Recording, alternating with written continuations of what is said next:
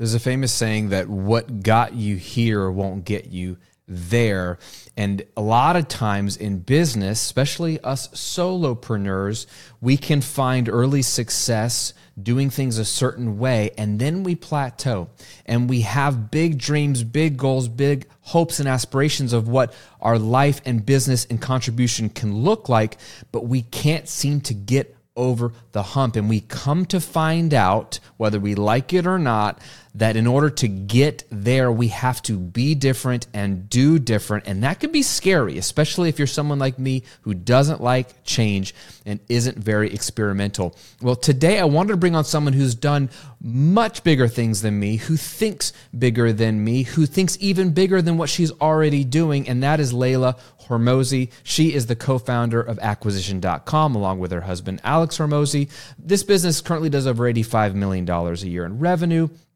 Leila has just done incredible things. She was a fitness trainer. She dreamed of one day owning her own business, but she has completely evolved her mindset, her character, her belief systems, and she's really become a model for people wanting to transform themselves and achieve greatness. And what I love about this conversation is we actually unpack the differences between her and her husband Alex in terms of what they believe their skill set is and how they want to show up online and how they want to show up in their business and how we can get honest with ourselves about what we actually like to do in the business and stop acting like we have to be like what everyone tells us to be or what we even think we should be in our business. It was a beautiful unpacking of how Leila realized even though I could do all these different things and run my business in a certain way, I'm wired for this. This is what I love to do, and I'm going to do this one thing.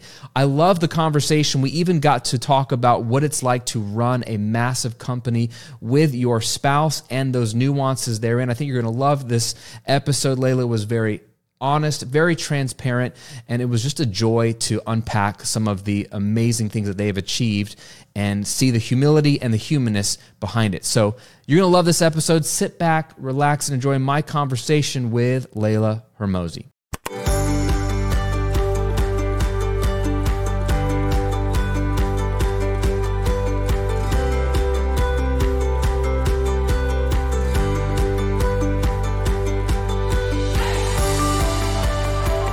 Well, Leila, I'm pumped to have you on the show. I was telling you before we hit record, it was hard to pin you down. Your team was very kind, very gracious.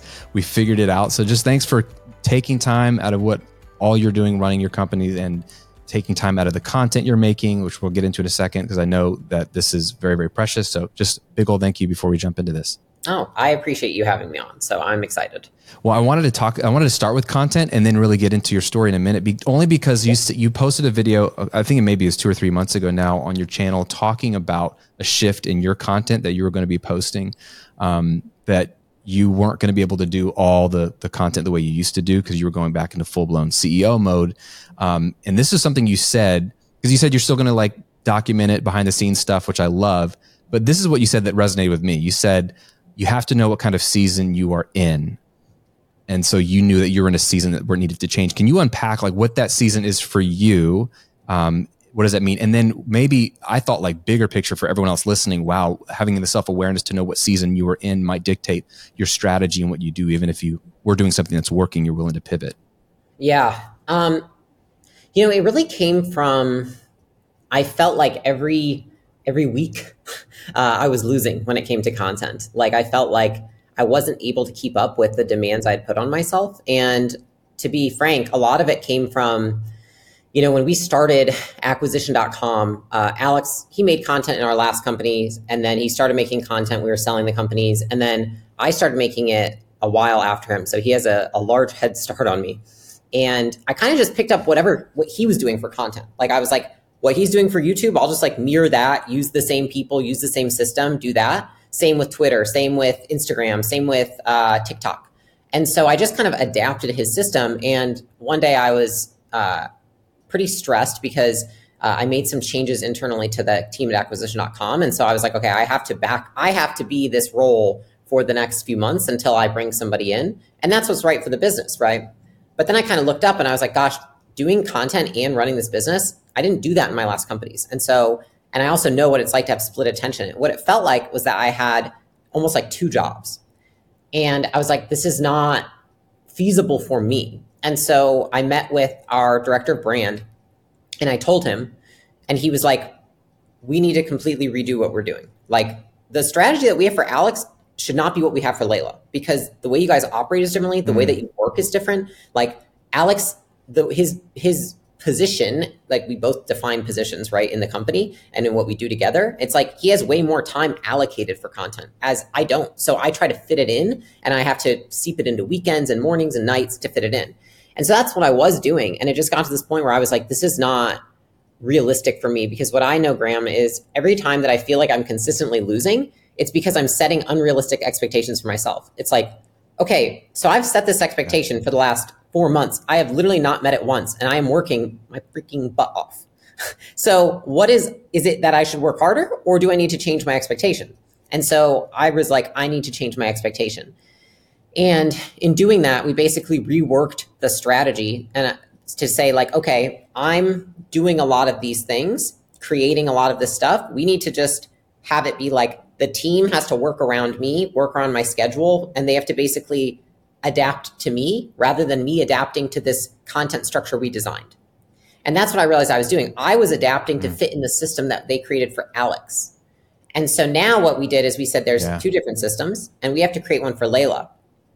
And I think it was just because of this feeling consistently week over week, like that I'm failing. And I didn't think that that was going to be productive because the yeah. way I see content is it's not something I'm doing for like a season. I see content as something that I will do infinitely. Like I don't know why I would ever stop doing it. Just like I don't know why I would ever stop doing business. Like it's just that's what I want to do. And so I also know that in order to continue doing something in the long haul, you have to readjust your strategy. And if content is going to take yeah. you know 20 hours a week, I will never be able to keep up with it. Like I will end up quitting. I won't do it because it doesn't make sense with what I do. And honestly, I don't know if it would make good content because I think my content's good because I'm I'm actually yeah. doing it and I have a lot of experience and I don't know if I'll be able to even create the best content if I'm not doing those things. So that's where the decision came from. And I think that putting it out there was like almost like a relief for me because I just didn't want to make a change in strategy and then people be oh, like, yeah. what's going on? You know, like why is the content not as good? All these things, etc. Yeah. yeah, but the irony of it is that actually my content has uh, substantially increased since then, which I find so funny. Wow. And I like, yeah, I was wondering. Yeah, um, it's actually really found like a I don't know if like hit a vein, but I think because something that I really didn't like about my strategy before is it feels like it, everything was very heavily produced. Like it's like how inorganic is it for me to like sit in front of a camera with like four dudes in a room and then like rehearse a script that I wrote like three days ago it's like, is that Leila or is that just like a talking head delivering like very plain, like unpalatable information?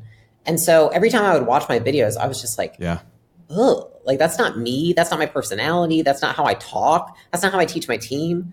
And so the really cool part is that in seeking, in defining what season I was in and changing that strategy, it feels like I actually found this like really nice synergy where my content now is a better reflection of who I actually am and therefore actually does better mm. because, you know, everyone can rehearse information on the internet. But I think that very few people are actually being themselves on the internet and putting out who they really are. And I think that being able to capture content in a way that makes it easy to be yourself, not hard to be yourself, uh, is a winning strategy. Wow. Gosh, I mean, there was so much in that. I, I 100% agree with you because you you talked on like two huge things. One is sustainability, because you I, am with you. Like content is a long game. It's a it's a it's so much fun if you find the right style for you. So I'm always asking myself and my students to find what is a sustainable content strategy or rhythm or cadence or type for you um, as opposed to like what could you do for 90 days anybody could do a lot for 90 days so you really touched on sustainability but you, i think you have to have the self-awareness right to know what you actually feel like you can do so my, my question really to that is did you feel was it like an easy decision for you like i just got to make a change or do you feel and i don't know the dynamic between you and alex let's say but I, I know with my wife like is there any like oh well if he can do it i should be able to keep doing it was that a real thing for you i think that i always want to be better and improving. And so for me, I rely a lot on outside eyes. You know, like I asked Alex, I said, like, mm-hmm. am I being unrealistic because I trust him and I value his opinion, like in saying like that I can't keep up with this. And he was like, no, you do way more in the business. You're on meetings all day, every day. Like, of course you can't do the same amount that I'm doing. This is my job. He was like, it's not your primary yeah. job. And so I think having that outside perspective and having somebody I trust that can give me that feedback is a good indicator for me. Like, okay, I'm being too hard on myself because I will try and do like three jobs at a time. You know what I mean? Like, and if someone was like, that's what it would take, then I'd yeah. be like, okay, you know, I'll do it. But it, I think asking people on the outside for feedback is really helpful when you're feeling, say, confused or stuck or emotional because they're not, you know, and they can give you an unbiased opinion. So I feel like that was a really big unlock for me because I, you know, I trust his opinion. Yeah, I love that. So I, I love and I so I love the sustainability piece. I think that's wise. And then what you talked about, which was it, your content actually maybe seems more authentic now, uh, and, and therefore it's more powerful now than before because you you're just letting you're almost like Gary Vee, kind of like getting captured and like in the moment, and and they get to look behind the scenes and see what you're doing. And so I think kudos to you, I guess is what I to say for having the guts to say, okay, I could do this style of content and you've done it well. Like your videos have always been great, but it's like, I think this is more authentic to what I feel comfortable doing right now. And I still think it will be valuable and instructive to others uh, in its own way. And you had the guts to like pivot. And I think a lot of us get so stuck on the way we did something, especially if it has worked in the past to be like, eh, I'm going to do it this way. Cause what, what if you lose all the views or the momentum or whatever? So kudos to you on that. Um, have you felt better in the last couple of months, like in this rhythm? Is it working for you? Oh, totally. And the piece I'll say to that is content.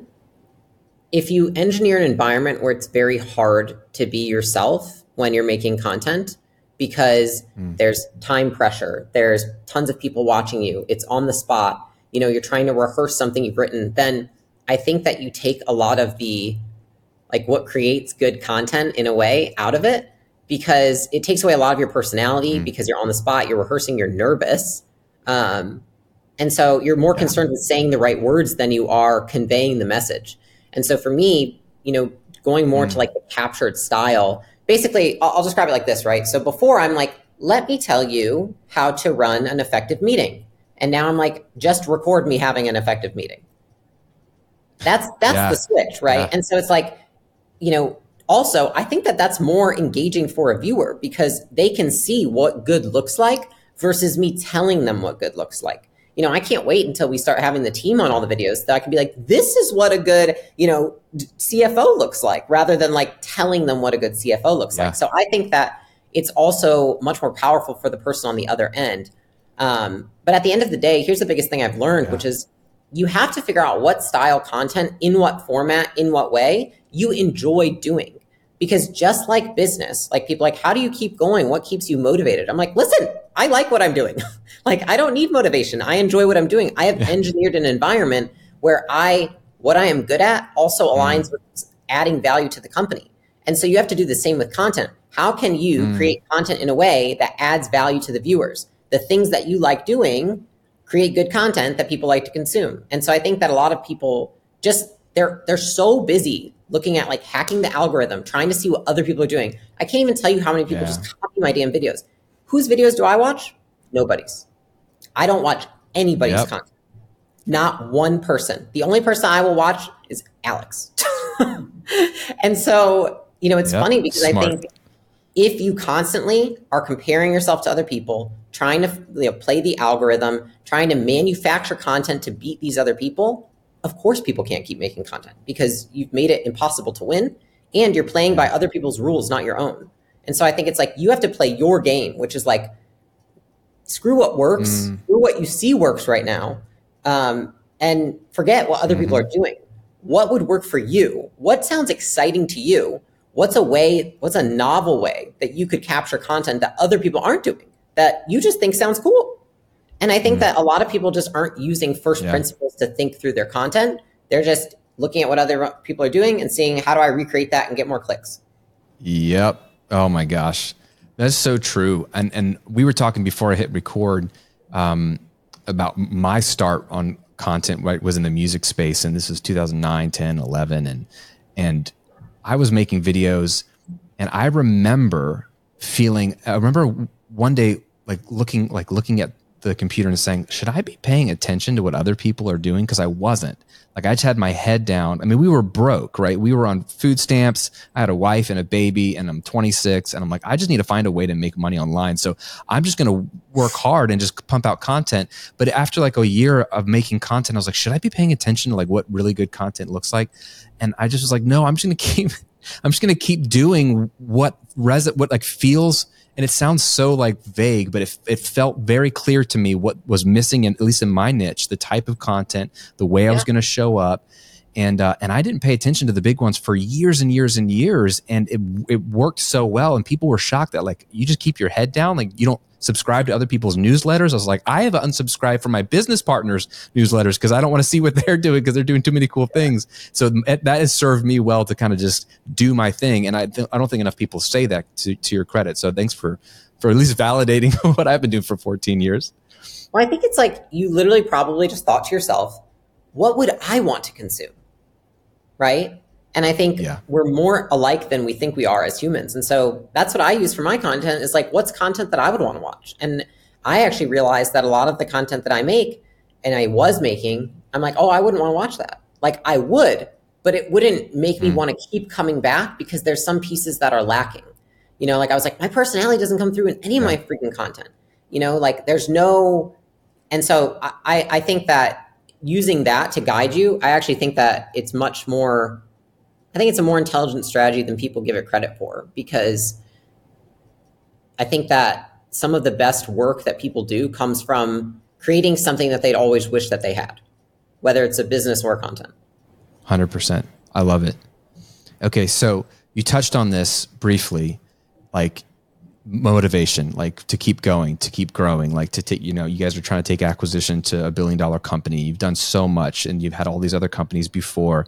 Um, is it just the joy is it just the fun of the game? Is it just playing the game? Is it like what what drives you at this point? Is that it or is that it? I don't know what drives me. Um, i think that like if i break down what i actually believe i think that i stumbled into business alex and i. We got we had a lot of things happen really well in the beginning that were really strong reinforcers. And I think that what happens is that a lot of people aren't good at something. And because they're not good at something, they don't keep doing it. But if you get immediate feedback from something that you says, I am good at it, it's an indicator, whether it's money, success, whatever, then you want to keep doing it because people actually tend to like the things that they're good at or they're familiar with. And so I think that I got a lot of really immediate reinforcers early on when we started in business and that just like compounded to me liking business. Um, i think that i actually view it more as here's the set of goals that i have as Leila Hormozi how do i engineer an environment that makes it as easy as possible to reach those goals? And that is the question that i constantly ask myself is if something feels hard mm. okay well then how would we create an environment that would make it feel easier like when people say they're not motivated, I'm like, well, mm look at your life. I wouldn't be either.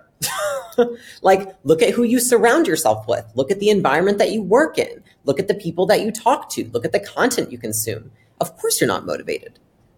I look at my life and say, how can I engineer an office that makes me want to work? How can I engineer all the people around me that motivate me to want to achieve bigger things? How can I engineer anything that I consume in my mind to be things that only help me get towards that goal?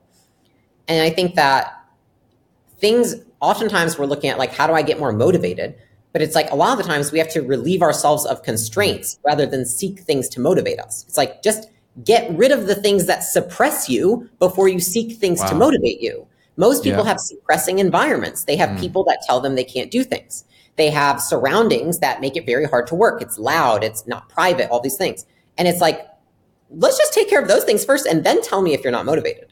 Hey, friend, we'll get back to the episode in just a moment, but I wanted to give you a gift for hanging out with me today. I want to give you my 30 day online income jumpstart guide. This is a four week checklist bullet points to go from zero audience, zero customers, maybe even zero idea of what your business should be to putting money in your pocket 30 days from now. It won't be a million dollars in 30 days, but it will be money in your pocket. You will have figured out your idea. You will have tested your idea. You will have launched your idea and taken massive action towards building a business and a life that you love. If you already know your business idea, but you've been sitting around and you haven't taken action on it, then you need this guy because it'll walk you through a four week plan to go from where you are to putting money in your pocket in 30 days. And if you've never figured out what your business idea is and you have no followers online and no audience, it's okay. This will help you start at zero. I promise you. It's a PDF. It's fast. It's easy to read. It's not an ebook. You don't have to spend a lot of time on this.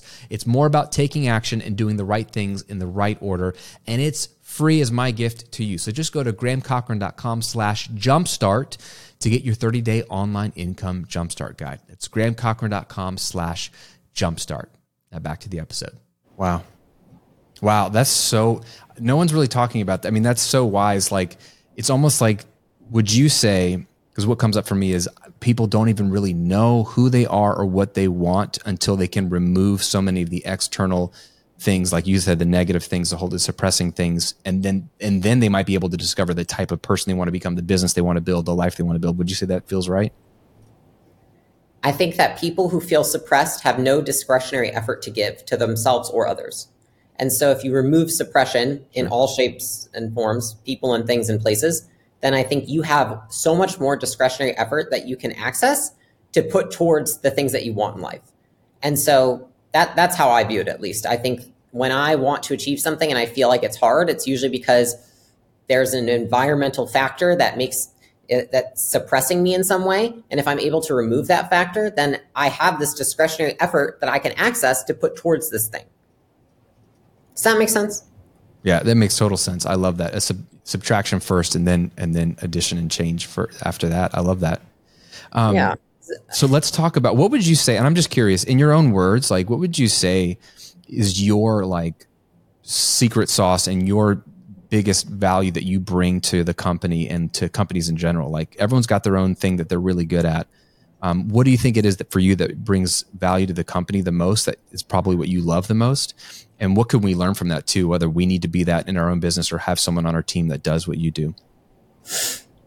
I think that it's probably I have been this way for a long time, and then I stumbled into like the role of being CEO because I already naturally was inclined to these things, which is like I love encouraging developing and helping people. Like genuinely at the end of the day, like when I met Alex, I was like, I remember he asked like, what do you want to do? And I was like, I just truly am really passionate about helping people. And I remember he said like, could you be passionate about helping people and making money? um, because I had taken like, I had taken a step back in my career that I thought I would be able to learn more to help people more, but I was making way less money.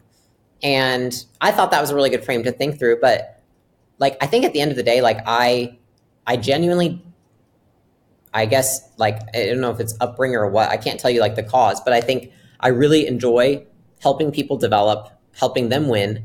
Um, I don't like winning alone, and I think that that's actually a big advantage for me. Like I mm. look at the platform of acquisition.com and I think to myself like how can I use this platform to make as many people employees of acquisition.com companies of acquisition.com and consumers of acquisition.com content, make all of them wealthy and as whatever you want to say, known as they want to be. It's like I have two things that I can do, which is like I know how to, you know, uh, drive revenue, and I also know how to get people like mildly known or whatever. So it's like, how can I use those platforms and this platform to help everybody win? Because I think at the end of the day, it's like if you win the race and it's just you standing there alone, it's like it's not fun to celebrate alone. And so I view things through that lens. Wow. And I think that a lot of people only build things to serve themselves. And ironically, they don't even serve themselves because I think it's really hard to go far without help. But the only way that people are going to help you achieve anything is if you help them at the same time. I think it's a mutual exchange of value. And so I look at every person that is an employee of acquisition.com. It's a mutual exchange of value. Like just because I pay them money does not mean I get any discretionary effort from them. How I treat them and how much I help them equates to how much discretionary effort I get. The companies at acquisition.com, just because I invest in those companies does not mean that they're suddenly going to grow. How much discretionary effort I give those founders and those teams equates to how much more growth I'm going to see with those companies. And I think that it's all of the quote like soft stuff that people don't want to do, you know, culture, talent management, yep. um, all of those things. But I I don't I have literally never seen it not be the reason why a company fails, like not having those things. Like every company that doesn't have those things in place wow. fails eventually. The companies that stand the test of time have something to that extent in place. And that's the reason why they're able to exist. Yeah, so good. Can you I love can you speak to this because I think this is one of the the shadow sides of like what I do and even what I teach, right? I'm helping mm-hmm. people primarily start a solopreneur type business where they don't need anybody else and there's enough tools and and and, and free and paid to to create a six multi six even seven figure business without a single person on your team really you could get away with it and and oh. even those that have somewhat of a team right they might just be like contractors here and there um, yeah. so i think one of the the negatives of that is it's very um, self oriented by the nature of it and for someone like me, I can speak only for myself. I mean, I, I hear my students talk about this as well, and everyone's personality is different, but I'm introverted by nature and I'm happy to like whittle away at something on my own. And I didn't have any experience running a company with team before like I didn't want to be a business owner. I wanted to be a rock star and that dream kind of died and I became an audio engineer and then I became a YouTuber and then a content creator. And so I've always done stuff by myself. And so I've been comfortable with that. And then you hit some ceilings and then you realize that you don't know everything. And, you know, so I, I feel like there is that shadow side of like either we're going to limit our growth or potential, or to what your point was, you you get to the end of you win maybe the race you set out to run, but you're you want it alone. So can you talk to like a solopreneur like me? I mean, I have more of a team now, but like that type of person that I'm helping coach. What are the blind spots we're not seeing as solopreneurs, and how? What about you know how can we break past our fears of like, I don't know how to hire, I don't know who to hire first, I don't even know how to think that big. What would you say to someone like me? I would break it down to this, which is one, I think there's preferences, right? Some people would prefer not to have to interact with people as much. And so that's maybe what they want to do. They're like, I would just like to be alone. I don't want to. And that's trade off, right? So it's like I make a trade off of the fact that my time is not necessarily of my own all the time. Because I run a large company and I have lots of companies I'm responsible for, I don't have like my calendar is not free, right? It is booked every day, all day.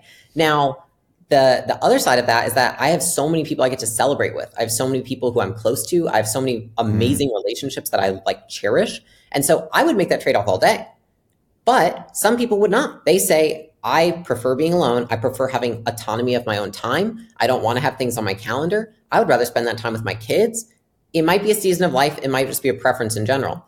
I would say that for a lot of people, um, the skill of starting a business and growing a team, growing a team specifically, um, you have to acquire a lot of skills at once that you typically don't have. And if somebody hasn't had a job in which they have had to start from scratch a team and grow it, then they likely don't have the skill of building a team when they start a company. And the irony of it is that it's not one skill that's required, but there's like five skills that are required to effectively build a team. And so what happens is that most people try and they fail the first time something doesn't work out, somebody does something shady, someone steals client. Like there's so many things that happen, right? And so the first time that they do it, the first thing that happens is negative. And so then they have a negative association with having a team. And then maybe they try again and they have two of the, the five skills, but they don't have five of five. And then they have another incident that happens that's negative and they build another negative association with having a team. And so what happens is that if you don't continue until you have all five of five skills to build a team. You don't break through that barrier. All that you've done is accumulate a lot of evidence to say that building a team is really hard and you might be better off by yourself. You know what Got I mean? It. And I think that I just look at it as mm-hmm. evidence. It's like you have more evidence to show you that building a team is hard and doesn't equate. If anything, you've lost money hiring this team, right? They haven't made you money. Sure. They haven't made your life easier. They've made it harder. You've spent more money. It sucks. And so the the tough part is that I like some people have a very short, uh, what you would call is like extinction curve. So what it means is that like when a negative reinforcer happens, they just immediately back off. They're like, I'm not doing that again. Some people, when you say someone's persistent, they have a longer extinction curve, meaning they will try six more times until the thing works. And those people who have higher persistence, then they get to the other side and then they can create a positive association with having a team. But if you don't, if you have a short extinction curve and it takes one negative event to deter you from building a team, then I mean, don't build a team, don't build anything because you're just going to end up quitting. And so I think it really just comes down to can you get through the first five or six, you know, negatively reinforcing incidences that happen when you build a team? Or can you try and acquire the skills ahead of time and make your and at least get yourself informed about what it takes to build a team. So you can maybe skip through some of those so it's not so painful so that you can get to the other side and actually you know i would say like uh, recognize the fruits of what it means to actually have a team that makes you money and makes your life easier. But it's just like most people just don't get over that hump. And so i don't blame them because it's like yeah. it is shitty in the beginning. And for most people who have never done it it's a terrible experience. So I, I, love that, and I think that's an honest answer. So I, I appreciate that because I feel like people have a either fear of hiring and starting to build a team and start you know learning the skills of managing a team, and so they already know it's going to be hard, and then um, but they might have been sold the bill of goods from a coach or somebody that like oh you delegate it and it, all your problems go away like other people do the work for you and, and like and so they want that dream and there's this this mushy middle of what you just described of like the self education and, and, oh, it's more complicated than I thought. But that doesn't mean you don't do it or some version of it. It's just, do you have the grit to stay in there? I love that extinction curve. Um, would you say, like, go back in time? So, like, pre like gym launch era for you guys, like, what was the skill or what was the belief that you you wish you had back then? If you could go, go back and give Leila that belief that she needed back then, that would have helped you push through even i mean you guys have had a lot of success so i mean you don't have to say the store needs to be rewritten but like what do you wish you knew skill set or belief wise before you know the gym launch let's say that you didn't have that you do have now? I would say that a lot of the pain that i had to bear in growing gym launch came from not being able to manage the dichotomy of building a team and rather looking at team and you know lack of performance as a problem.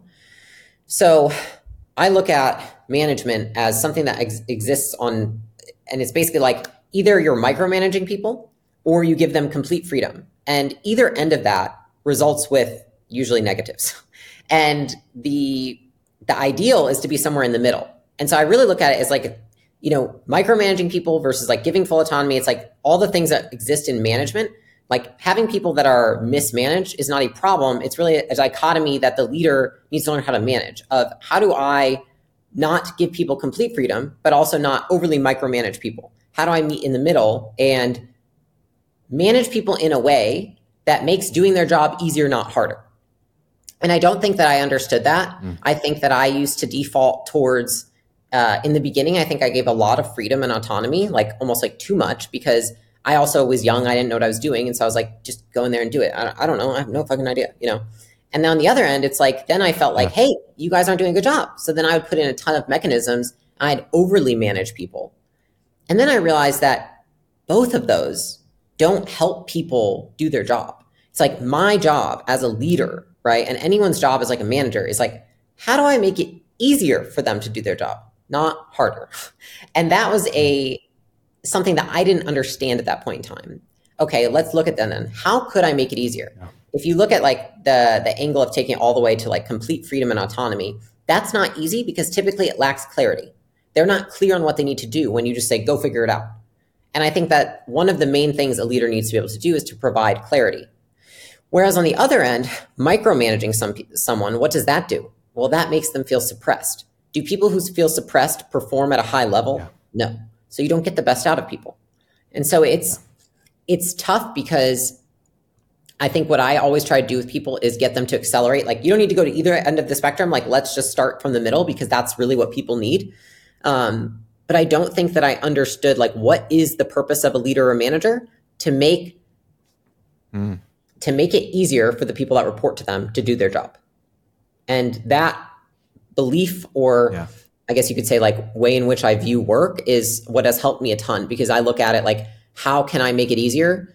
Anything that falls under that scope is what I would attribute to being like my responsibility. I love that. It's so wise, and I've definitely done both extremes in in team. Uh, and I've literally I was having a conversation with my wife about that today uh, about uh, a certain individual, and I was like, man, if, if like I I I know I've micromanaged so much in the past that like I default to the other, which is probably abdicating way too much responsibility and and to just to like get me off the hook. But is it really helping them? And it's not helping me because like i'm like we're not getting where we need to go. So i feel i feel both of those extremes. So that's wise. I love that. Um, and that feels like and that's probably why that's probably why so many leaders fail in in companies because it's such a delicate dance and balance to get right it probably requires so much like you mentioned soft skills but really so many uh, human skills to be able to read people know what they need know what you need be able to to it's not everyone's the same. You can't even treat them exactly the same or even on the same day. like certain days yeah. we're just not feeling the same. So there's a lot there. Yeah, there's a lot. And I think that it's a very tedious job to be a leader of people. Like there's a lot of repetition. You train someone up on one thing and then it's like 2 weeks later there's somebody else who needs to get trained up on like something 2 degrees different. like you have to have a really high threshold for yeah. I would say like boredom and repetition. I love that quote of the day. I love that.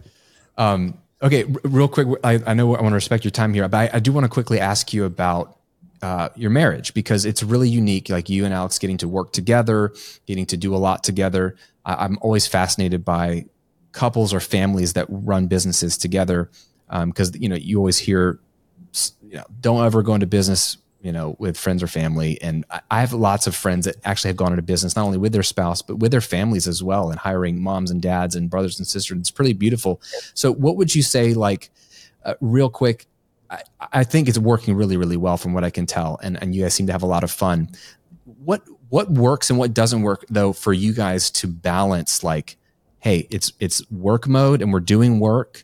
Um, and then it's marriage mode and we're working on the relationship or or the hats. Like what what do you find is the what works for you guys or does that work really well? Or what's a challenge for you guys as a married couple?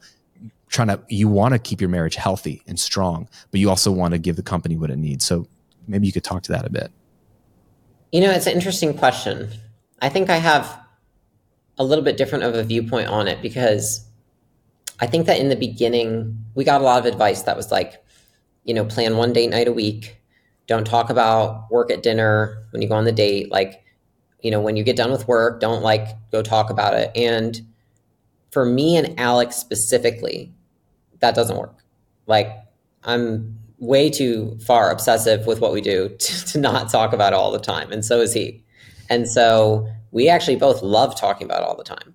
And I think that that's one thing that is unique to us. That is, and the reason I say it is because that is so not what works for many people's marriages. But I think that what I've learned in you know building our marriage, and I I would say like it just continues like get exponentially better year over year, is most of the things that other people have given me as advice do not work for us in fact, like our marriage is such a like compilation of just like what works for Leila and Alex, not even like what works for marriages. And I think that a lot of people mm. look at other people's relationships and say like we should do what they're doing. Like what are Leila and Alex doing? Because that could work for us. But Leila and Alex, every time that we tried to look at somebody else's marriage and say like let's try that, it felt like it was imposing upon like our preferences and what we liked doing. And then I think again, it's first principles thinking of like what do we want for our marriage? And does it, here's the thing. Mm. If Leila and Alex are obsessive of talking about work and talk about work all the time, is that a problem if they both enjoy it? Yeah, it's a good question. You know? Right? I, I would say not. And if somebody labels that as a problem, like, I'm okay with that. I don't care if they think it's a problem. I like it. It's a problem I'll take and I'll keep right. any day. So I think that a lot of it has been we provide, we've created an environment in our marriage where both of us allow the other person to fully be themselves. And I think that we both have zero expectations of each other, but we are 100% committed to the marriage. and 100% put our foot, foot forward, our best foot forward for the other person. I expect nothing. If Alex wants to work every day from like 6 a.m. to midnight for the next three weeks, it wouldn't bother me. Now, I would say on a long enough time horizon, like, is that the rest of our lives? But I think that a lot of people, like, we put rules in place for relationships. But I think that I value our marriage and I value our business. Now, does that mean that every day is a balance between the two? No. But I think that on a long enough time horizon, there is, quote, balance between the two in terms of like, there are weeks that maybe are lighter with work, therefore we get more time with our marriage. And then there are weeks that are really heavy with work, and so we don't get much time for our marriage. I actually don't mind that because I like being able to miss my husband. I like the time where I feel like, oh, I want to spend time with Alex because I also know the other side of that, which is when you have too much time with your spouse, it starts to feel like, oh gosh, I've seen enough of them. I got to go get some time with somebody else. And so. I actually think that the dynamic that we have, we have something we get to work on together that me growing and improving myself uh, is beneficial for Alex, and Alex growing and improving himself is beneficial for me because we both put those skills into one thing that benefits both of us. I think that that, that could be said for kids. It could be said for building a house. It could be said for like planting a garden together. Like I think we have something mutual that if both of us increase our skill sets in some way and then pour it into this third entity, and the entity benefits both of us, I think that is a really great dynamic for a marriage. Um, but at the same time, you know, I think you have to figure out what works for you. You know, like I think a lot of people ask, like, how do you guys make it work? And I'm like, you know, I was super, um, like I have engineered my entire life toward my career and what I want to build. And Alex has done the same. And then we just met each other and then do it together now. And it works for us. But I don't think that works for most people. Yeah, it's a beautiful it's a beautiful answer. It's honest. I, I really appreciate you sharing. I, pre- I respect you guys um, f- figuring out what works for you. Um, and I love how you've said this twice now, but you know, first order thinking and not being so prescriptive about things. Well, that's what they do. Therefore, I'm going to take the same prescription for me. You really, it's almost it's you're doing the harder work of what really works for us uh, and what do we really value and want. I just think there's a lot of wisdom there I love it so much. I want to respect your time. I have one final question I ask on every episode. This can go in a completely different direction. It's kind of a philosophical one, uh, something I call the golden rule segment. And uh, and so usually, like uh, you know, if if my guest has kids, I'll ask them about it with kids. But it could be you know nieces, nephews, anybody that you you care about this person so much, right? And the, the people that you're pouring into, and even employees that you have, where like you're probably giving them wisdom and counsel all the time and you really wish they would remember and, and, all the things you're teaching them because you have a lot to share but like my kids i know they're going to forget 99% of the things i teach them or share or whatever um, but there's some things that i want them to remember forever so if there was one piece of advice that you would want the people that you love to remember and carry with them forever, sort of like a golden rule. If they forgot everything else you taught them, but this one piece of advice, what would you say that would be? I would say, said most simply, and you've probably heard this before, but I really think about it all the time. It's just like leave everyone and every place better than you found it. I think about that every day, and I try to do it in everything I do. Like people in every conversation, how can I leave this person better? Every place I go, how can I leave it cleaner than it was when I left? You know, every uh, company that we invest in, how can I leave it better than when we invested in it? Like I just constantly am thinking through that frame. And so I think that's what I would leave them with. That is so beautiful. I love it. My daughter has a shirt that says "Leave it better than you found it," and that's what it made me think of uh, when you said that. I love that so much. This has been amazing. So uh, everyone should definitely check out. You know, you, you and Alex run everything together. So I'm, I, I want to say that I know you guys in terms of things people can go support you with or the the books, right? Hundred million dollar offers was a phenomenal book. I've talked about it a lot um, in in my circle, in my community. Uh, but hundred million dollar leads will be out by the time this episode is is there. So like that's the next book in the series. Where can people find those books? Any other resources you want to push their way other than your YouTube channel? Let me know what we should push people to. I appreciate that. Yeah, uh, at the time this is airing, I think uh, $100 million leads will be out. So if you go to acquisition.com slash books, you can go there to see uh, where all the different formats are available. Um, and I think uh, we're going to pre-release uh, some things on the website, and then eventually they should be like widespread amongst most formats where you can find a book.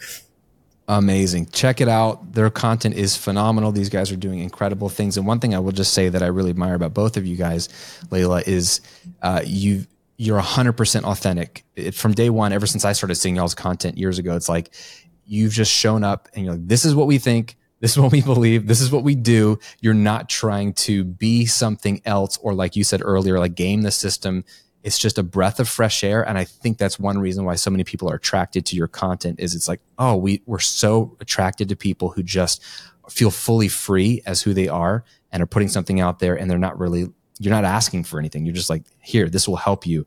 And and it's so magnetic. So just kudos to you for continuing that. And even like you said in a couple of months ago like pivoting your content to make it fit your life and feel more authentic to what you value what you want to do in the season.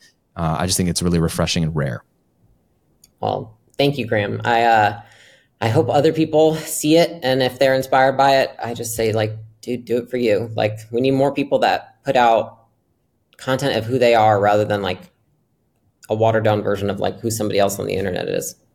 Agreed. Leila, thank you so much for your time. This has been great. Thank you, Graham. Well, I hope you enjoyed that conversation with Leila. I know I did. It was a lot of fun. It was worth the wait to get her on the calendar. Uh, and if you're listening to this episode in real time, Leila and her husband Alex just recently launched the book $100 Million Leads, which we alluded to at the end of the episode. You can pick up the book now. It is for sale now. Go to acquisition.com slash books, or you can buy it wherever books are sold. Uh, I'm a huge fan of their material and the way they both think about business. Uh, and so I got a lot of value out of Alex's first book, $100 million offers, and I think you're going to get a lot of value out of both. So go pick it up, enjoy, grow your business, and hey, embrace the way you were made, the way you were wired to run your business and build a business around your strengths. Don't be like everybody else. Be you and be okay with it. Hope you enjoyed this episode. Thanks for hanging out with me today. Have an amazing week. I'll see you next week.